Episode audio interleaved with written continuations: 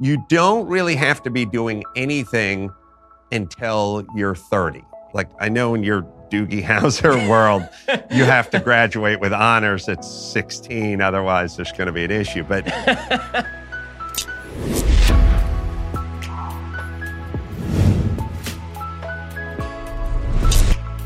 Well, hey, and welcome. It is today's Sunday special with Adam Carolla. We're going to jump in in just a second. First, I want to say thanks to our sponsors over at ExpressVPN. So, with all the recent news about data hacks and breaches, it is very hard for me not to worry about my digital privacy because no matter what you do online, your mobile carrier, your internet service provider, they track it all. Every website you visit, every email you send. So that's why I decided to take back my privacy by using ExpressVPN. These days, I don't use the internet without it. ExpressVPN is the world's leading VPN provider. It lets you securely use the internet without being tracked by anyone, which is pretty great, especially if you're a prominent personage like myself and you're afraid that people are going to be grabbing your info. ExpressVPN keeps my online activity private anonymous while I browse, email, download, or stream. ExpressVPN is great for streaming content. You can even use it to watch the World Cup without a cable subscription, which is pretty awesome if that's the sort of thing that you are into and you like that sort of sport. Their easy to use app encrypts all my internet data, hides my IP address, protecting my entire connection, and ExpressVPN costs less than seven bucks a month. It runs seamlessly, seamlessly in the background of the computer, the phone, the tablet. Every time you use the internet without ExpressVPN, you are putting sensitive data at risk. So take back your internet privacy today. Find out how you can get three months for free. Go to expressvpn.com slash Ben. That is E-X-P-R-E-S-S VPN.com slash Ben for three months free with a one-year package. Again, visit expressvpn.com slash Ben to learn more. Well, Adam Carolla, thanks for joining me on Sunday Special. my It- pleasure. It is a pleasure to see the- founder and creator of the pirate community. I mean, uh, so Adam Carolla, for those who don't know, created essentially the podcast medium. I mean, it was really Adam who, well, you, you did. I mean, there All are right. other podcasts Oh. out there, but Adam's the guy who actually made podcasts a thing where people could support themselves and, and have a living doing it. Yeah, maybe. Yeah, I, there were others, but yeah, I was probably the first one sort of independently to figure out a way to do it without maybe a parent company like NPR or ESPN or something like that. Because I want to talk about exactly how you came to do that. I want to start by talking a little bit about your upbringing because you're a really eclectic dude. I mean, you have the podcast, you, you're making a documentary now with Dennis Prager about bias on college campuses. You didn't go to college. Uh, you aren't really overtly conservative. You're, you're more just a common sense guy. Yes. So wh- wh- where did where did you come from? I mean, you're now listened to by a, I was- a million people per episode, right? I mean, it's I a was huge number. squeezed out of a bar rag. That's where I came from. And I grew up in North Hollywood, California, which, you know, has the word Hollywood in it, but couldn't be any further than Hollywood. It was like from Hollywood. Like every once in a while, it'd be like, I saw Robert Urich in the parking lot of the Quigley's. Oh my God. You know, and like it, there's like weird things like that, but really no celebrities. Um, I grew up uh, food stamps and uh, welfare and a kind of disjointed family where I, we got stuff for free from my grandparents and the and the man, and I, I kind of quickly I, I got a, a, a quick lesson in how that works. Like, so I grew up in North Hollywood. My grandparents had a house in North Hollywood. These are one bedroom, one bath houses, like 900 square foot houses. And the second house they bought in the 50s for literally like $10,000, we got to live at because my mom was not doing very well and my parents got divorced and so on and so forth. And so we sort of got a free house. So even though nobody had a job and nobody had any money, we lived in a house versus an apartment because my grandparents sort of took pity on their daughter and let us squat in this house. Now, like the first thing I figured out is the reason the house was always a mess and the reason it was always falling apart and disheveled and everything else is because there was no ownership. Like, and she shouldn't have been living in a house. We should have been in an apartment somewhere or in a van. so we lived in this house and the house just kind of came undone. Because again, you hand somebody something for free and it just starts coming undone. And then it was like food stamps and welfare and whatever free, like literally spaghetti night at the church, go to the church, like whatever we could get free lunch programs uh, at the school with the tickets and the breakfast programs, like all the programs, all the freebies, all the whatever. And I just kind of remember thinking, like, I, I, I felt like my family was sort of hobbled because they got just enough to get by and not be really motivated so they just kind of existed. What about your white privilege? I mean, I mean, I assume that, that got you through. What time is it? Because I'm still. They keep saying they still uh, look. It's it's insane because what's insane with with me is as I do think there is a kind of a weird. There is a kind of a prejudice or like an assumed prejudice when people go, "Well, Adam, come on, you're well spoken. You're a white guy. You drive a nice car. You you went to college. Like like I, I would say like I will say to people, I went to North Hollywood High. I graduated North Hollywood High. I started cleaning carpets up the street, literally at A and B carpet cleaning, and and then I got into construction. When I say got into construction, I showed up on a job site and pulled ivy off the side of a house in Silver Lake and dragged it up to the dumpster. And I dug ditches. I literally dug ditches. I picked up garbage, and that's all I did. And they'd go, "Well, what'd you do after college?" And I go, "You're not listening. No college, no SATs, no algebra. I never took an algebra class. I took high school math. That's how dumb I was. I looked at my transcript the other day. Uh, I came in at North Hollywood High out of my graduating class of 570. I came in 497, and I know 30 of those kids moved to Phoenix or died or like both. Like that, literally, like almost out of 500 kids, I came up four 497. So I was a horrible student. And even when I tried, I was a horrible student. And then I just got pushed out into the world and just sort of had to make do. And in ter- terms of the white privilege, I worked th- this notion of like, hey, these are jobs Americans won't do. When I did carpet cleaning, which is the lowest form of like manual labor, like literally get into a van, drive to a colony kitchen or Tony Roma's or whatever in the in the middle of the night and just get the steamer out and steam the entire wand and clean the entire restaurant and then go back at four in the morning, drop the van off and go go home and get paid six bucks an hour. I did that originally with Chris Bohm, white guy, Ray Oldhofer, super white guy, uh, Todd Euler, Jewish guy, Willie, Willie Maldonado, like Italian and or Jewish guy, and Adam Carolla. Those were the five white folks that worked for A and B Carpet in the 80s when we were cleaning carpet. And then later on, when I got to a construction site, there were Latin guys, and then there was me and other white guys. We were just poor. That the, the thing is like, whenever someone goes like, who's going to pick your lettuce or who's going to dig that ditch or who's going to clean your carpets or who's going to bust those trays? Like poor people. I knew a lot of poor people. So where did you get the, the work ethic from? Because it sounds like uh, your mom wasn't big into it. Uh, and yet you're somebody who was working hard basically from the time that you left high school. And I know you were into football when you were in high school as well. Yeah, it, it, I learned my work ethic from sports, probably football, which was a really hard, taxing, sort of hot. You know, like I learned football will teach you discomfort and how to kind of tolerate discomfort because when you're in the San Fernando Valley and you're running, you're doing two a days in early September and it's brutal outside and they think water's bad for you. Like just rinse. Don't you don't literally like spit it out. You'll cramp up. Like I'm depleted. Please. And you're just running wind sprints in like full full gear. It's crazy. It's it's like the military. So I probably learned that. But later on, I just learned that I had to use my back to make money. So I didn't have any kind of there was no path in, intellectually to get paid. So if I was going to get paid, it was it was going to be because there was a stack of drywall over there, and you needed that stack of drywall moved over there, and that's how I got paid. And and and literally digging ditches and just demoing out stucco and hauling garbage, you know, like that. That's all I did. I ha- I had jobs where like, I just get dropped off at the Pier One Imports now on Wilshire in Santa Monica. We built it a million years ago, and there's just a huge pile of dirt, like like size of like two minivans. And they gave me a shovel and a wheelbarrow, and they're like the dumpsters over there, and they're like, however long it takes you to get that into that, then you can leave. And I was just alone, just like all day, just scoop, you know, one load at a time, like counting my steps and trying not to go insane. But anyway, As someone who once picked up an object, this sounds terrible to me. yes. I'm not. I could definitely. This would not be in the Shapiro wheelhouse. in 1996, Ben Shapiro picked up a feather duster and handed it to one of his squires. But that still counted.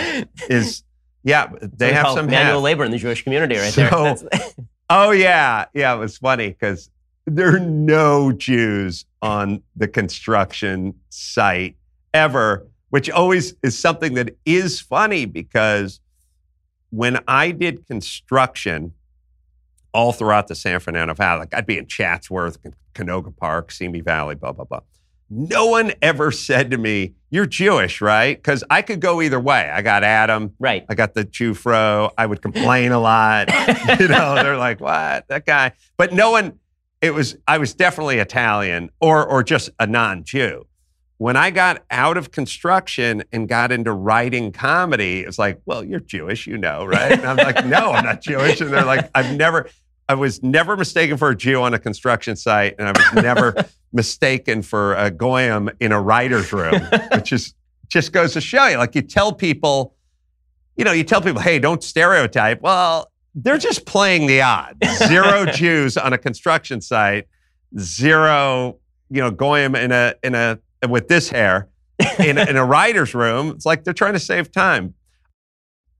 I learned how to work hard, like working construction. And it was like, and but I also learned like I don't want to get paid by the hour because I, I remember having these like fantasies where I, I was like going, well, you're getting eight dollars an hour now, you know, and your job, your plan is to see if you can work 50, maybe 60 hours a week and, and like pay your bills with your roommates and your apartments and stuff like that. But I was like, even if you got paid, and I'd probably think of some princely sum like $18 an hour or $22 an hour. Like, even if you got paid, let's just say $25 an hour, it still would be by the hour. Like, you would still have to be here on this job site that you don't want to be on. So it's it started I started thinking early maybe the by the hour way isn't the isn't the way to go. And so, how did you get from doing that to comedy? I mean, that's that's a pretty radical shift from, as you say, being the person who is schlepping wheelbarrows full of dirt places to being in writers' rooms on comedy. How, how did you how did you actually do that? I I like sat down in my apartment when I was like 22 and I'd been doing labor for, you know, like labor and carpentry for maybe 3 years and I was driving like a beat up old mini pickup truck with like no headrest and stuff and like I didn't have insurance and and and I wasn't construction is very like day labor kind of stuff. Like it's like you don't get paid on Christmas. If it rains, you don't go to work. You don't get paid that day. Like literally, if you rolled your ankle playing basketball on a Sunday and you couldn't go in, they, they wouldn't care, but they're not, you, you don't get paid. Like that, you wouldn't have to call anyone and go like, I'm not going to be here. They just be like, don't be here. just don't get paid. We won't pay you. Like if you left at lunch time and did half a day, you just have 34 hours on your, on your time card. Like, and I was like, huh, that sucks. Like, how, how are you going to own a house? How, how are you going to pay mortgage? How, how are you even going to get credit? I didn't have credit or anything. Like, everything was kind of under the table or whatever it was. It was like catch as catch can. And I was just like, it's going to be a long, uncomfortable life. And your family's not in the equation in terms of like, no one's going to leave you a business or, or your, your grandfather's collection of Duesenbergs will be all yours. You know, you'll be able to sell them at auction and live comfortably. You know, like there was no one had anything, no one's going to help. So I was like 22, 23. I was in my apartment with no air conditioning in North Hollywood, my like three roommates, like a one bedroom. And I was like, all right, so what, what's the plan? What, what, what could possibly be the plan? And the one plan was like, well, get your contractor's license and get a better truck and, and, and maybe get a crew or something like that. I was just like, yeah, but that's still tough and it's a lot of work and you get your tools ripped off and it's just it's a tough life and you and you don't get paid that much. And so I was like, all right, so what else do you do? And I was like, well, you're funny. Like, so you're, you're good with your hands and then you're funny. So I, I was like trying to think of things like sort of practically, even though comedy doesn't sound very practical and it doesn't sound like a, a high percentage sort of job to go into. But I knew anything that involved studying or training or test taking uh, that wouldn't work. Like it was not going to be. I was like, oh, you'll be a dental hygienist. You know, I was like, nah, that, that, I would never be able to pull that off. So I was like, you are good at comedy. Now I don't even know what that means. It just means I was good at comedy, like people are good with their hands, but you still have to learn a skill, a trade. You know, otherwise, being just good with your hands does not mean you can read plans and build a house. So I was like, okay, so what's the plan? And the plan was you're 22, you don't really have to be doing anything until you're 30 in, in my world. Like I know in your Doogie Howser world, you have to graduate with honors at 16, otherwise there's going to be an issue. But for me, I was like, when you're 30, you must become a man. That was my like bar mitzvah. Like I was like, I think you can screw around. No one really thinks you're a loser when you're screwing around in your 20s. But at 30, I want to be doing something. But my goal was don't put the pressure on yourself. You have like eight years to figure out this thing called comedy. And don't even put the pressure on yourself, which is when you're, you know, 30, you got to be on TV, you have to have your own show, or you have to be a syndicated radio host or I, I didn't have any of that. I just had right now you're making money off your back. Could you make money off of your ideas or, or something that involves some air conditioning? Like I just wanted some air conditioning. like it's when it gets hot and you just eat you sit on a pile of drywall and it's like it gets brutal. I've lived out here my entire life. Right. I get you. Yeah. Yeah. And so I was just like, I would be happy working for a greeting card company if we were in a, a, room and there were three people pitching funny Father's Day cards and I could like come up with some funny ideas. You know, that that was about it. Like I, I was like, I didn't have the bar too high, but I needed to be doing something that had dental insurance or something. And so I just said, uh, well, what, what do you got to do? And um, somebody said, well, take a groundlings class and you could go to the groundlings and like learn how to do improvisational comedy and, and get up on stage and do group comedy and sketches and like write stuff down and stuff like that. And I was like, okay. So here I was like with literally with no car insurance and no medical or dental insurance or anything, just living hand to mouth. And but I paid like 275 bucks for a groundlings class, you know, and and I was like going out on Sunday nights and just doing open mics at waiting in line and stuff like that. And everyone in my world was kind of like, "Are you nuts? Like, what are you paying for?" And like, we're going out Sunday night or whatever. We're getting some beers. We're going to the park, you know, whatever. And I'd be like, "I'm going to go wait in line at." Uh, Rooster T. Feathers to do a three minute set, you know, and everyone's like, Are you high? Are you? And and I was like, I don't know what I'm doing, but I know I have to do this thing over here. And but I still have to work full time in this very different world, which is construction. And so how did you get from doing, you know, three minute comedy sets to then doing what you're doing now? Because that's a pretty large jump. There are a lot of folks in LA who are do, who are in line with you yeah. who, uh, who are now probably managing Coffee Bean. Uh, yeah. Who, who, are not doing exactly what you're doing.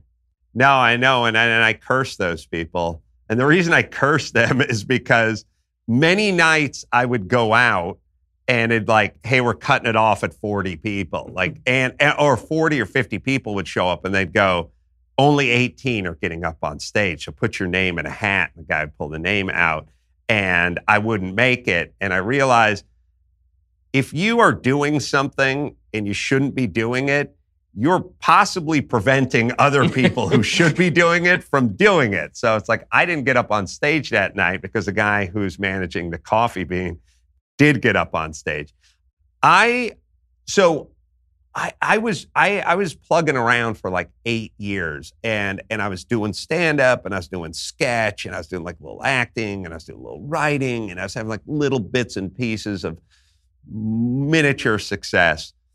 And I'd also at that time got into teaching boxing for a living because uh, not for a living. I taught morning classes at a place called Bodies in Motion I teach like the 7 a.m. class or the 6:30 a.m. class, and I was getting like 20 bucks a class or something. But it was boxing was just another story. It was something I was into, and blah blah blah. But it was part of me kind of going, as you get to 30, and as the comedy dream isn't really coming to fruition, the doing something where you're on your feet, where you're interacting with people, where you're talking to people construction would be lonely. Like you just go there and you just go, you'd work alone a lot of times, just be sitting in some half finished house in Simi Valley, just putting in molding or base shoe or crown or whatever, just all day. And like I was kind of like, I want to talk, I want ideas, I want to clown, I want to,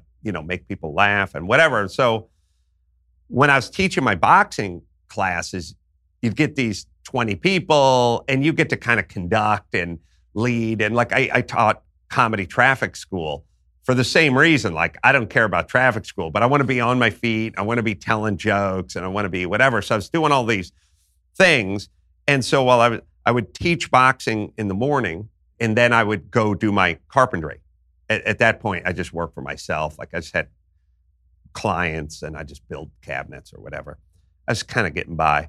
And, uh, and I was driving my truck over the hill with somebody's entertainment unit in the in the back, and it was a it was a it was a very it was kind of a haunting thing, and and I'll tell you why because uh, just to come full circle here. So I'm driving over the hill, and I'm going to a woman named Marjorie Grossman's house, probably Jewish, and she is writing for Seinfeld. She has a job writing for Seinfeld, and she heard about me, and she just bought her first house on the west side and putting in, I'm going to build her an entertainment unit, blah, blah, blah. And so I literally called from her house as I'm driving over the hill. I'm listening to KROQ radio. I'm listening to Kevin and Bean. I'm listening to Jimmy the sports guy, who's now Jimmy Kimmel, back then, like third banana on the morning show, getting into an argument with Michael the maintenance man and next thing you know, we're going to have a boxing match between Michael the maintenance man and Jimmy the sports guy. I didn't know either one of them, obviously. I'm, I'm like a person just listening to the radio, you know? And I get to Marjorie Grossman's house and I'm like, could I use your phone? And I'm calling KROQ going, hey, I'm a boxing trainer because they put it out. They're like, we need trainers. We need a venue. We need equipment. And I'm like, I could train. Now, it's so funny because everyone assumes I wanted to train Jimmy. But I didn't because Jimmy had just got to the radio station. He was there like for three or four weeks. Michael, the maintenance man, had been there for a number of years and was kind of a fixture. Also, Michael was black. And I was just playing the odds like we did on the construction site in the writer's room. I was just going to say, give me the brother. I, I bet he's got a little more ability in that ring. And so I didn't want to train. I'll take either one of them, but I, I it wasn't like I was just calling from Marjorie's house, going, oh, yeah, I'll hold, you know, and like like leaving a message. Hey, this is Frank Murphy, you know, producer of the morning show. This never called back. Like a hundred messages. I'd be, and I and I remember also I was talking to Marjorie, and she's like, "Yeah, I write for Seinfeld." I was like, "Oh."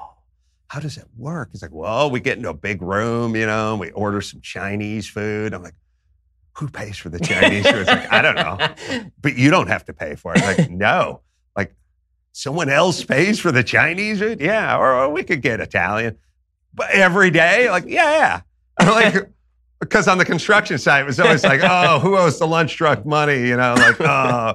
So, and it's like, yeah, we just start spitballing ideas and then we have a big dry erase board. I'm like, oh and you're getting like thousands of dollars a week for eating Chinese food and spitballing ideas. And I was like, oh, and I remember thinking, like, you got it made. You got it made. Oh. So I, I was building her, her thing. And I kept calling KROQ and they kept not answering. And then like the next day, I would, I would, I would get, I would hear them again on the radio, like, hey, we're looking for trainers. And they'd interview like a trainer on the phone, like, hey, we got a trainer on the phone. And I'd be like, no, no, no, it's me. I'll be the trainer. I'll be the trainer. And at some point I realized I need to show up at KROQ because nobody's I didn't have a cell phone. You know, I had to go use Marjorie Grossman's phone. And no one was, and I had to go to the building. I found out where the building was in Burbank, and I, sh- I showed up before my class at like 6 a.m.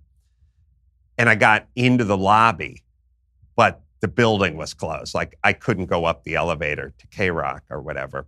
And I was like, they're like, yeah, the, the, the elevators don't start going until seven or something. So I went and taught my class. And the next day, I got a guy named Tree, who, uh, good name, man. Last name Roundtree, nickname Tree. That's a boxing coach. so I got Tree to cover my class, and I went back at seven, and I got up the elevator to the ninth floor where KROQ was, like commercial building. But KROQ was locked. Like KROQ didn't open until nine for business. So now I'm just standing in the halls of the ninth floor of a commercial building in Burbank by the elevators. And I'm like, that they don't show up till nine. The morning show's on, but they're like tucked away in the corner. And it'd be like you and I sitting here and someone just standing out in the lobby right. who couldn't get up here. So I just stood there. Like I was just like, where should I go? What should I do? And I stood there and some guy came up the elevator and he clearly like had like a hand truck or something. He had business, like he was dropping off some stuff, and he was walking around this back hall to like go in what is now I know is the back door of KROQ with the keypad or whatever. And I was like following him, like, "Are, are you going into KROQ?" And there, he's like, "Yeah, you know, I'm filling the vending machine or something." And I was like, "Could you tell him there's a boxing coach?" Waiting by the elevators, and I'll just wait by the elevators. Just go tell anyone in there there's a boxing coach.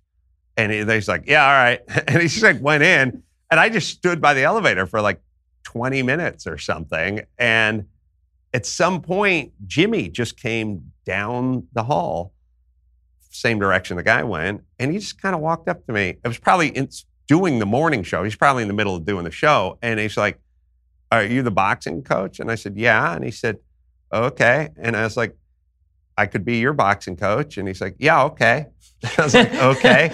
and he's like, I like, when do you want to start? And he's like, I don't know, today, later today, after I'm done. And I'm like, yeah, yeah, let's start. Like, how about noon at Bodies in Motion in Pasadena? I'm like, okay, I'll meet you at the parking lot, you know? And I just stood there in like the parking structure and he pulled up in a beat up RX-7. Like it was really beat on. And I was like, my Isuzu Trooper's nicer than this guy's RX-7. Like I remember like thinking, hmm, wonder if I want in on this. But I was like, I got three weeks to train this guy. And all I want to do is pick his brain about how he got into radio and how he got into comedy. Now, he's not high up the food chain at KROQ. Right. So he's kind of does some writing, does some producing, does some editing, and does his sports bit, but he's not Kevin or Bean or Frank Murphy, the producer. So he's not going to be able to march in there and go, hey, fellas, new plan. This guy's, you know, like he's nothing. So, but but we just keep talking about comedy and comedy, comedy, comedy, and he kind of realizes that I have some some ability beyond boxing for for comedy, and he he does the fight. He loses the fight. I sent him out for the second round with no mouthpiece. I remember and his mouthpiece was still in my hand when I was like boxing. It was so weird. Like, did I bring an extra mouthpiece? so after the fight, he goes, "Well, like now we're kind of done, you know." And I was like, "Yeah, what what could I do, you know?" And he said, he said, "Well, what do you what do you do? Like, what do you want to do?" And I was like, "I don't really know." And I said, "Well, what I do is is I I hang out I crack wise, fast on my feet, and I just kind of roll with it. And he said, Yeah, Kevin and Bean, that's their job. They don't need you doing that. So I was like, Well, what could I do? And he said, Come up with a character and you could call in like Monday morning, and it's probably never going to work and they'll never want to hear it again, but that's the only shot you got? And I was like, I don't really do characters. And he's like, well, come up with it. Tough, yeah. Come up with something. well, we'll get to that in one second. First, I want to say thanks to our sponsors over at Policy Genius. So, 71% of people say they need life insurance. The truth is, 100% of people need life insurance because you're going to die. But only 59% of people have coverage. That means at least 12% of people are procrastinating, and a lot more people need it but don't know they need it. And sure, procrastinating is normally a bad thing, but if you avoid getting life insurance and then you die, then it really is a bad thing. So this is why you should head over to my friends over at Policygenius. While you were putting off getting life insurance, Policygenius was making it easy. Policygenius is the easy way to compare life insurance online. You can compare com- quotes in just five minutes, and when it's that easy, putting it off becomes a lot harder. You can compare quotes while you're sitting on the couch watching TV or while you're listening to this podcast. and You just try it. Policygenius has helped over 4 million people shop for insurance. They've placed over $20 billion in coverage. And they don't just make life insurance easy, they also do disability insurance and renter's insurance, health insurance. If you care about it, they can cover it. So if you need life insurance, but you've been putting it off because it's too confusing or you don't have time, check out Policygenius. You have no more excuses. It's the easy way to compare top insurers and find the best value for you. Again, no sales pressure, zero hassle. And again, it's free, policygenius.com. When it's this easy to compare life insurance, there's no reason to put it off. Go check it out, policygenius.com. I've checked it out at the office. It's great, policygenius.com. Okay, so what character did you end up coming up with for KROQ? I, I remember I had the weekend and I was like, the gay movie reviewer, you know? And I was like, I don't know. Like, I don't think I could do that. Like, I'm not, I never did characters. So I was like, wait a minute. I started thinking, like, I always had this thought of sort of go for what you know. Like, what do you know? And I was like, well, I know carpentry really well.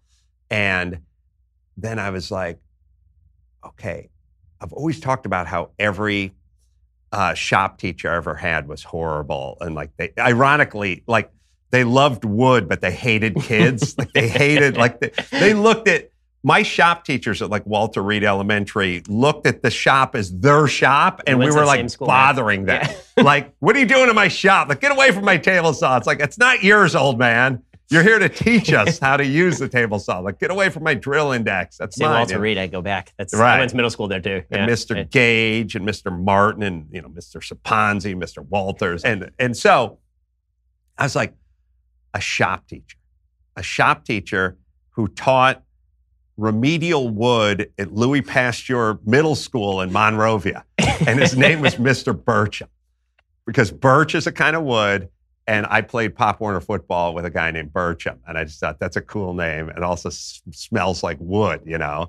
But then I was like, why would Mr. Bircham call KROQ in the morning? Like, what, what? I was looking, I was approaching it like I was a groundling. You know, I was like, what is his motivation for calling KROQ? And his motivation would always be that he was injured in the shop over the weekend he wasn't coming in Monday morning to school because I'd call it like 7:15 mm-hmm. and I'd say, I know all these kids listen to your crappy music. Like they love smashing dumplings and Nervosa and all your crappy hippie music. And they're listening now on their clock radios, like their alarm clock radio. So I was like, let me yell at them. And I would like get on the phone and I would go, now listen to me. You're going to get Mr. Hensley. He's going to come in there with his sweater vest from home ec. He's going to substitute. So I'd like make some some gay jokes about him, and I go, nobody's doing anything. He's going to fire up the DuKane projector. We're putting blood on the bandsaw on. You guys are all going to ride out the rest of the class. Just put your head on the desk. Nobody's touching any tools or anything. And I would go, except for Brad Higginstar. Like he was, there was always one student they liked. You know what I mean? Brad, listen to me. and I would start talking to Brad, like, and I'd be like, "So help me God, if I come back there tomorrow and someone got into my drill index or my Makita calendar, I'm going to be ripped." You know. And and then I would tell Brad how to like go through. Like I was thinking about a dovetail joint, but maybe a finger joint, but also I don't want to do a butt joint, Brad. Let's do a dado. Oh no, let's do a rabbet. Put okay, Brad, take the dado setup and put it on. Move the Biesemeyer fence. Set up the dado on the table saw, and I just start getting into this like crazy nailing schedule on shear wall and and stuff like that. And and the the character was huge because everyone thought he's actually a guy. Like, yeah. like, and so they used to start, they'd have me like come in the studio and like people call up and, and go like, uh, I want to make a playhouse for my kid or something like that. And I'd go, treated bottom plate, two by four, 16 on center. That's your layout. Double top plate. You know, use a 16 penny sinker, but don't use sinkers when you're shear walling. Use like a 10 penny ring shank because a sinker's vinyl coat is going to come out. Or you could nail it off with eight penny sinkers. Make sure it's struck one, you know, CDX half inch, good one side. Put the label out for getting it inspected. And I and everything go like, how does he know what this stuff is, you know? And so people were sort of intrigued that this guy was like funny, but he also, every time someone called in, he they'd go like, uh, a roofer came to the house and he said uh, that uh, some of the metal on it, drip edge. No, no, weep screed. Yeah, weep screed. Like, like they'd be like, well, wait a minute. How'd you know what, what he said? Like, because I'm picturing myself mm-hmm. on a roof and weep screed. So it, it, caught on. I got signed by William Morris. Um, I became this sort of local celebrity. I immediately like got offers and, and stuff like that. I got a manager and just the, the bittersweet, weird um, circle this is then about two years into it, maybe even a year and a half into it. Stuff happened immediately. Once I got on KROQ, mm-hmm, it mm-hmm. just happened fast. I get this call from my manager, and he's like, uh, "Hey, I got a call from uh, Marjorie Grossman's brother," and I said, "What? Why?" And he said, "Because he's he's getting he's taking getting her affairs in order or whatever." And I said what happened? Oh, she died of like ovarian cancer a few months ago. I was like, oh, really? Yeah. And her brother is going through all her stuff. And her brother wants to know why there's a check for $1,200 to Adam Carolla. Because her brother knew who Adam mm-hmm, Carolla mm-hmm, mm-hmm, She mm-hmm. thought her, she wrote me a check for Adam Carolla, the comedian, but she wrote a check to Adam Carolla, the carpenter. And I remember it was like literally yesterday, I was envying her life you know, I was like, oh God, you got it made. Don't uh, you got a new house? You got entertainment. You're working, and then she just died like that. And now I'm like got my manager and, I, you know Willie Morris and blah blah blah. And I was like, God, life's pretty pretty interesting tapestry. Yeah, so you ended so you ended up obviously becoming huge on radio, and then eventually you decided to launch a pirate ship of your own. Uh. And uh, so we can fast forward to that. Yeah, we're fast so, forwarding. Yeah. yeah. exactly. So how did you? So how did that come about? How did you decide? You know, I'm done with radio. I'm not doing terrestrial anymore. Now I want to do this podcasting thing that nobody had really tried successfully to that point. But you spotted a market before there even was a market, and now the rest of us get to make a living in it. Yeah. Where's my vig? Come on, can I at least wet my beak? Like, I'm not asking I'm not the government, but 10% is kind of a standard tithing. We, all right. I never thought of, I've never thought about anything in advance other than move forward. Like, I, I'm kind of like, you know, I, I've always kind of looked at it as like, hey, we're in the middle of the ocean. Look toward the horizon or look toward wherever you think land is and just start swimming. And then like somebody would keep saying like, where are you going or what island you're uh, shooting for? And I go, I'm going, I don't know. I'm just, I'm just going that way. And they'd go, well, how do you know there's, and I'm like, well, the alternative is just kind of treading water out here until we're consumed by sharks. Like, so I'm like, let's just, let's just go.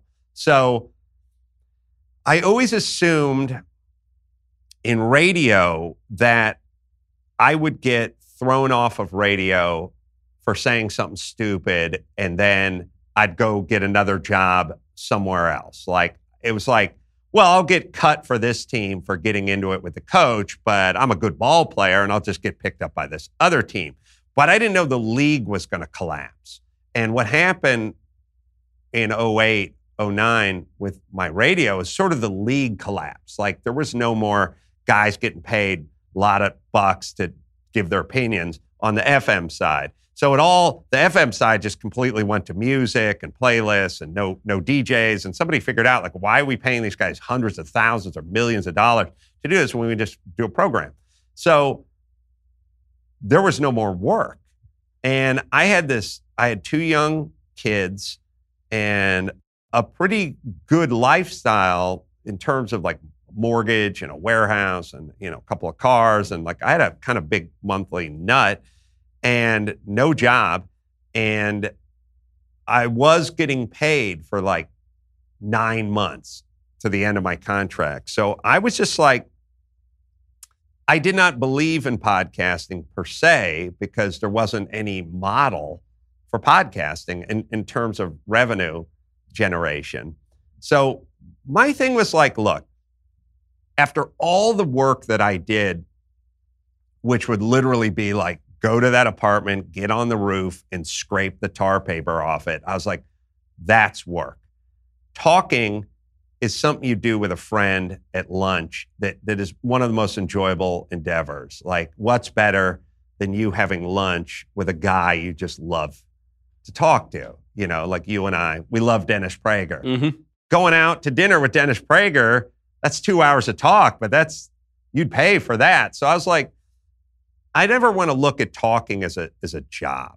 So, and I also, have built this audience over the years, and I don't want to have my tether come unmoored and like float out somewhere for, and then come back and see if I can get them gathered up and into the tent again. So I was just like, well, I knew we had many millions of minutes of streaming every month, but the radio station and their sort of infinite wisdom was like they'd come in and they'd go, you guys are number five in Los Angeles. You got to get into the top three. Oh, and you had 19 million minutes of streaming last month. And I go, well, that's good for something, right? And they'd go, no, it's not. And then they leave. but I kept going, literally like 19 million minutes of streaming in a month. I'd go, that's got to be something, right? So uh, that thought, as well as getting paid for 10 months to stay home, essentially, I was like, well, let's start podcasting and it really has changed everything. I mean, everybody. I had Joe Rogan in here a few weeks ago, and we were talking about you, and he was crediting you as guy, the, the guy who kind of realized that there was another continent out there that nobody else knew was out there, and obviously that's happened for for a huge number of us. It's also created an enormous amount of liberty in the space because being on radio, you did radio a lot longer than I did, but I did radio too. There's always this fear that you're going to say the one thing, and then the one thing will get you fired, and it will finish your career. And right. you're, for you, it's a lot harder because you're in comedy. And now, I mean, I was going to ask you this from the very beginning. How how do you do comedy in an era of political correctness? Because it seems like everybody is getting slaughtered right now. Every comedian yeah. gets to a certain point, and then the knives, the long knives, just come out if you make the wrong jokes, uh, jokes unless you are properly woke or you're you're Amy Schumer and you're just going to make a bunch of feminist jokes or something. Right. You can say whatever you want. But if you're anybody else, I mean, you're a white dude who's relatively conservative on politics, or at least is perceived that way, and that means that the knives come out. So how do you how do you deal with that? You know, it's it's kind of interesting, but I, I do feel like they do as much as they think they can get. Meaning, I, have had plenty of that in my my career. I think if the attitude is, I don't apologize, I don't care, attacking me is not going to be satisfying for you. There needs to be every, I was just talking about this on my podcast, which is I used to fight uh, in the street a, a fair bit, not a lot, but like I had definitely had some street fights and I knew how to fight. And I was just like, I don't know, 22. And I was like, I would fight. And I always knew I wasn't a mean person and I would not pick a fight with anybody. But I knew if somebody wanted to fight, I knew exactly how to get them out into the street with me to fight. Like, we want to leave this party and we will go fight. I would tell them, I don't want to fight. I, I, I don't want, I don't want trouble. Like, I really don't want trouble. And their answer would be, Oh, you found trouble. And I go, Yeah, but I'm really, I'm kind of a mellow guy. And, and I just, I'm sorry if I stepped on your foot or something in the kitchen, but I don't. And they'd be like, Yeah, well, this is a bad day for you. And I'd go, okay, well, I guess we got to fight. and, and we'd go fight. And I'd beat them up. But, but all I had to do was take a step or two backwards, and they took two big step forward. If you step forward, they don't step forward. They, they realize it's no, it's, it's, it's, it's, it's no fun going after Adam Carolla. It's, it's much better getting this guy fired or that guy fired or this guy, the people issue the long winded sort of crafted by their publicists, apologies and all. It's like it's so much better. And, and really, all you do is you just kind of tell them to shove off a couple of times, and they just kind of go like, "All right, he's no good. like he's no good because he doesn't issue these long-winded apologies. So there's like that. And I, I'm also just at a, at a certain point, you will be who you are. Like, no, Howard Stern can say whatever he wants whenever he wants, and no one ever demands that Howard Stern apologize because Howard Stern is Howard Stern. Mm-hmm. Or it's it's my Snoop Dogg can smoke weed wherever he wants. So if I went into like an AIDS hospice, I couldn't spark up. Snoop Dogg could fire up a hookah pipe in the middle of an AIDS hospice, and they'd be like, "That's no, that's fine. He's he's Snoop Dogg." You know what I mean? Like he literally can smoke pot wherever he wants because he's Snoop Dogg. So once you establish yourself as I'm the person who says things that offend people, they sort of leave you alone. You, we've said, I've said it a couple times on the show. You're not ostensibly political. You found yourself in this sort of circle where you have friends on the left, obviously, like you're still good friends with Jimmy Kimmel, but then you're also very good friends with Dennis Prager. You and I are friendly. Uh, so, why is it, do you think, that uh, you've been embraced by the right when you're really sort of, you consider yourself sort of an apolitical dude? Well, you know, it's weird. So, uh, people say, oh, you're conservative, you're right wing, or whatever. I said, well, go back and listen to Loveline, the non political radio show from 1997, where I'd go, look, family, education, people shouldn't be having kids who can't afford kids. They need to, the families need to stay together. They need to raise these kids. They need to, these crazy right wing n- notions now uh, that no one ever thought of as, as political. Uh, that was political, like wash the whites with the whites and the colors with the colors. Like it, it was just that's how you do laundry. Like this is how you become successful. You stay together, you raise your kids you pay, you don't buy things you can't pay for. You don't rely on the government. The government's not going to do a good job taking care of you. You have to do it yourself, you know, delayed gratification, you know, whatever. All the stuff I learned through, quite frankly, this little microcosm called North Hollywood High. It was a very interesting combination of, of, of different of different folks, different ethnicities, and different whatever. I was in North Hollywood High we had the Jewish kids from Studio City, uh, the Hills, Hebrew Heights, as they're always called, and they would come down to North Hollywood High. That was their, their high school. And, you know, there was Jeff Buck and Nate Wittenberg and Robbie Levine and all these kind of guys. And they're like, their family stayed together and they were in student council and they did well in their schoolwork and stuff like that. And then there was like white trash dudes like me from literally right next to the high school, North Hollywood, my buddy Ray and Chris and stuff like that. And then we had some Mexican guys who were like from a little deeper from the valley and some black guys who were like bust in from South Central because I played football with all those guys.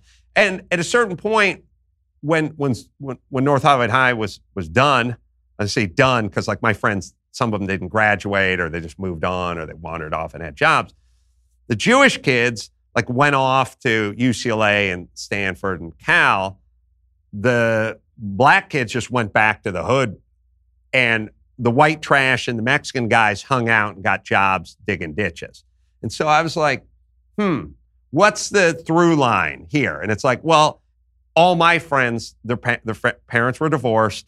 They were living in apartments, like they weren't into education. They were hands off. You know, we didn't. We were just sort of warehouse, like nobody was doing homework or you know whatever. So I put together this composite, like very quickly, of like what works and what doesn't work, just based on this petri dish called North Hollywood High and how these folks went off to be successful and we went off to toil in the sun. So I understood that and I always preached it. And it, and it, and no one ever accused me of being political for a, many of the notions I had about just sort of self-reliance. You know, my mom got welfare and food stamps, and she was a mess, and the house was a mess, and we barely got by, and it was a a bad life, and she was like hobbled by it, and she know, she doesn't know she's not, you know, she doesn't have spina bifida, and she's she's she's not a moron. She just never knew what she could do. Just like I never knew what I could do until the radio station fired me. Like I needed to be pushed out, and if the radio station, I would have worked there for a thousand years. So all of a sudden, these things have become political stances, which is it's kind of confusing to me, and I'm not really into arguing about you know who does a better job. Like, look, it's it's also a weird world where you can't speak logically to people. Like I've had a million, uh, like some of the stuff I get thrown back in my face is like, uh, look, uh, if something happens to me, my wife, I'd like a mom and a dad, a male and a female, to raise my kids because we both offer very different things. Uh, but that being said, I will take the lesbian couple or the gay couple who's doing a little better, who has a better minivan that's a little newer and a little safer, who lives in a better part of town with a better school system. I will take them over uh, the heterosexual couple if they're marginally better. If everything is exactly the same, this is weird world we live in. It's like everything's the same. I'll give them the male and the female because traditionally I figured out through nature that works a little better. And everyone's like, oh, so you don't think a gay couple should be able to raise? Like, no, that's not what I said. and then they do this one, which is always insane. And I, I don't, I, I, I, I wonder this out loud all the time. And I'm going to pose this question to you because I believe I have to be intellectually honest. Uh, one of the biggest problems I got into is when somebody said to me, who's funnier, men or women? I didn't think I was allowed to say they're both exactly the same. I had to answer the question. I said men are funnier because they're trying to get laid, but so they've evolved that way. Think about all that and all we put into getting laid. But also, I said that being said, I know plenty of women that are funnier than every guy I went to high school with. But if you're just going to ask me, I'll go. I'll go with men. And I got a ton of crap for that. But here's what I, I don't get. Every time I say to somebody, look, all things being equal, I'll take the heterosexual couple. Now, if the gay couple's doing a little better and, eh, in their tax returns and lives in a safe neighborhood, I'll take the gay couple. And then they go, all right, so you're saying the heterosexual couple could be strung out on meth and they could, the woman is, she's full-time prostitute. He's pimping her out. They're cooking up, they're making meth in their bathtub of their apartment, which by the way, is in a very dangerous part of town. And the gay couple, um, that's David Geffen, and he's out on a yacht in San Tropez. You would take, and I said, uh, no. I think I was insanely clear. I said all things are the same. All things are the same. I would take this. But if the other couple, and then they go, well, that's a flawed premise because you can't make everything the same. And I'm like, just make them have the same job, live in the same neighborhood. Go, I, I don't know. Some may think one guy likes Jeopardy, the other likes Desperate Housewives or something, but just make everything the same, would you? And like, no.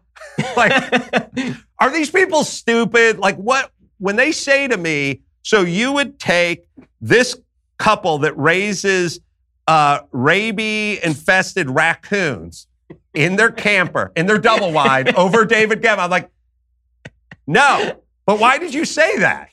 Why would you say like are they insane? Are they intellectually dishonest? Are they lying? Like I, I can't I, I and what they expect me to go? Right. Well, oh, you caught me. Like I didn't. I said the same. Everything's got to be the same. I do think that they're looking for a a world in which they they need an answer, and the answer is always going to be that it's their political viewpoint or you have a character flaw.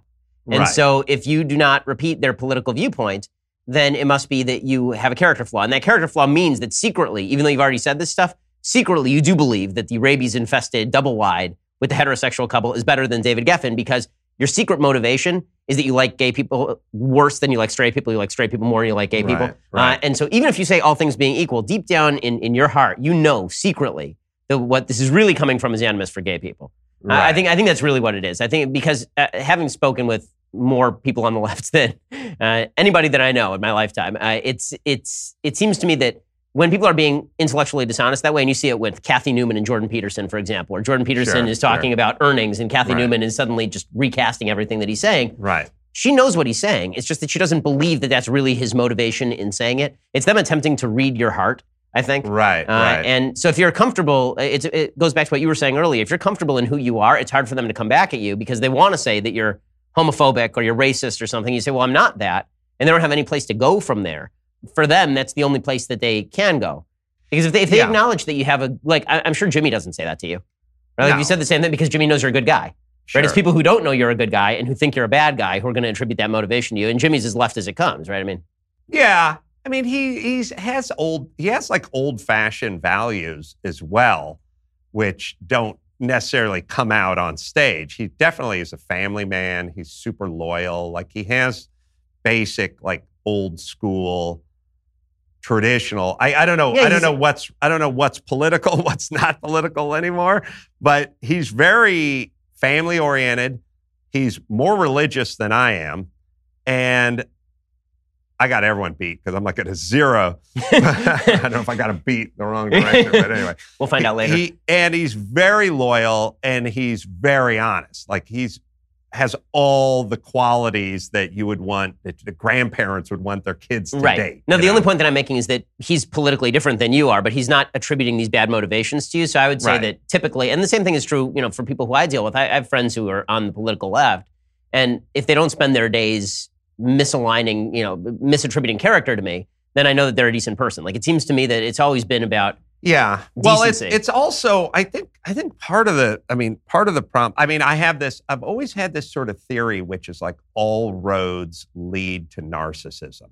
And if you can hop on the line on Twitter and say what happened to Cecil the Lion is a tragedy and it should never happen again and it's not going to happen on my watch or something, then you get to just send out to the heavens that you're a virtuous person. And the way to so there's two ways like there's two ways. If i make 50 grand a year there's two ways i can get a raise. One way is work harder and make 75 grand next year. The next way is push you down from 50 to 25 and thus i just got a raise in my mind Mhm, and now it's it's a horrible math, and it's not a way it's not a way to get you, yourself any further down the road. But if I if I if my personality, if my virtue is a seven and yours is a seven, if I can knock you down to a three or minus two, then guess who gets to be at the top of Virtue Mountain? And that'll be me. So I think a lot of it is narcissism that's being disguised as as some sort of, you know, caring out loud, like caring from the mountaintops. Like I, I was talking to my wife the other day because she's like, "What's with everybody and their stupid tweets about you know I weep for the kids on the border and stuff like that?" And it's like, it's fine to be upset about kids on the border, but then go down to the border or or write a check to one of the many charitable institutions that are helping those kids on the border. But you don't need to send it. I don't need to know how you feel about what's going on at the border or, or Cecil Line or anything else.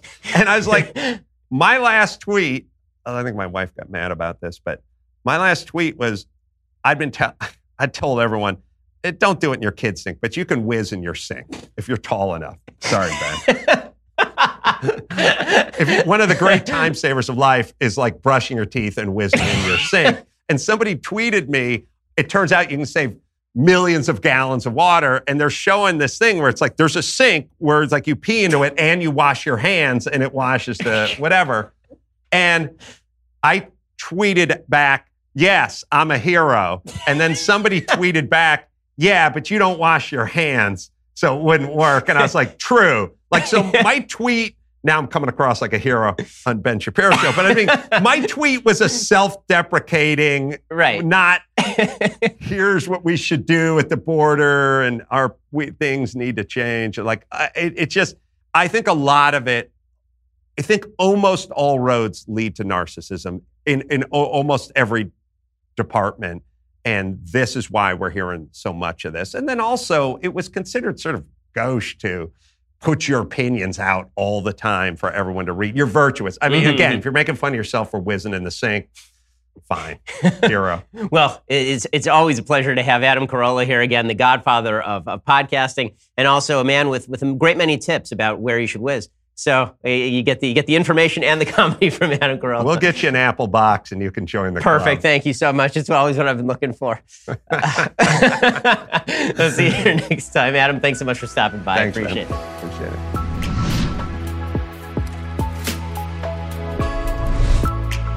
The Ben Shapiro Show's Sunday special is produced by Jonathan Hay, executive producer Jeremy Boring, associate producers Mathis Glover and Austin Stevens, edited by Alex Zingaro. Audio is mixed by Mike Coromina. Hair and makeup is by Jesua Alvera, and title graphics by Cynthia Angulo. The Ben Shapiro Show Sunday special is a Daily Wire Forward Publishing production. Copyright Forward Publishing 2018.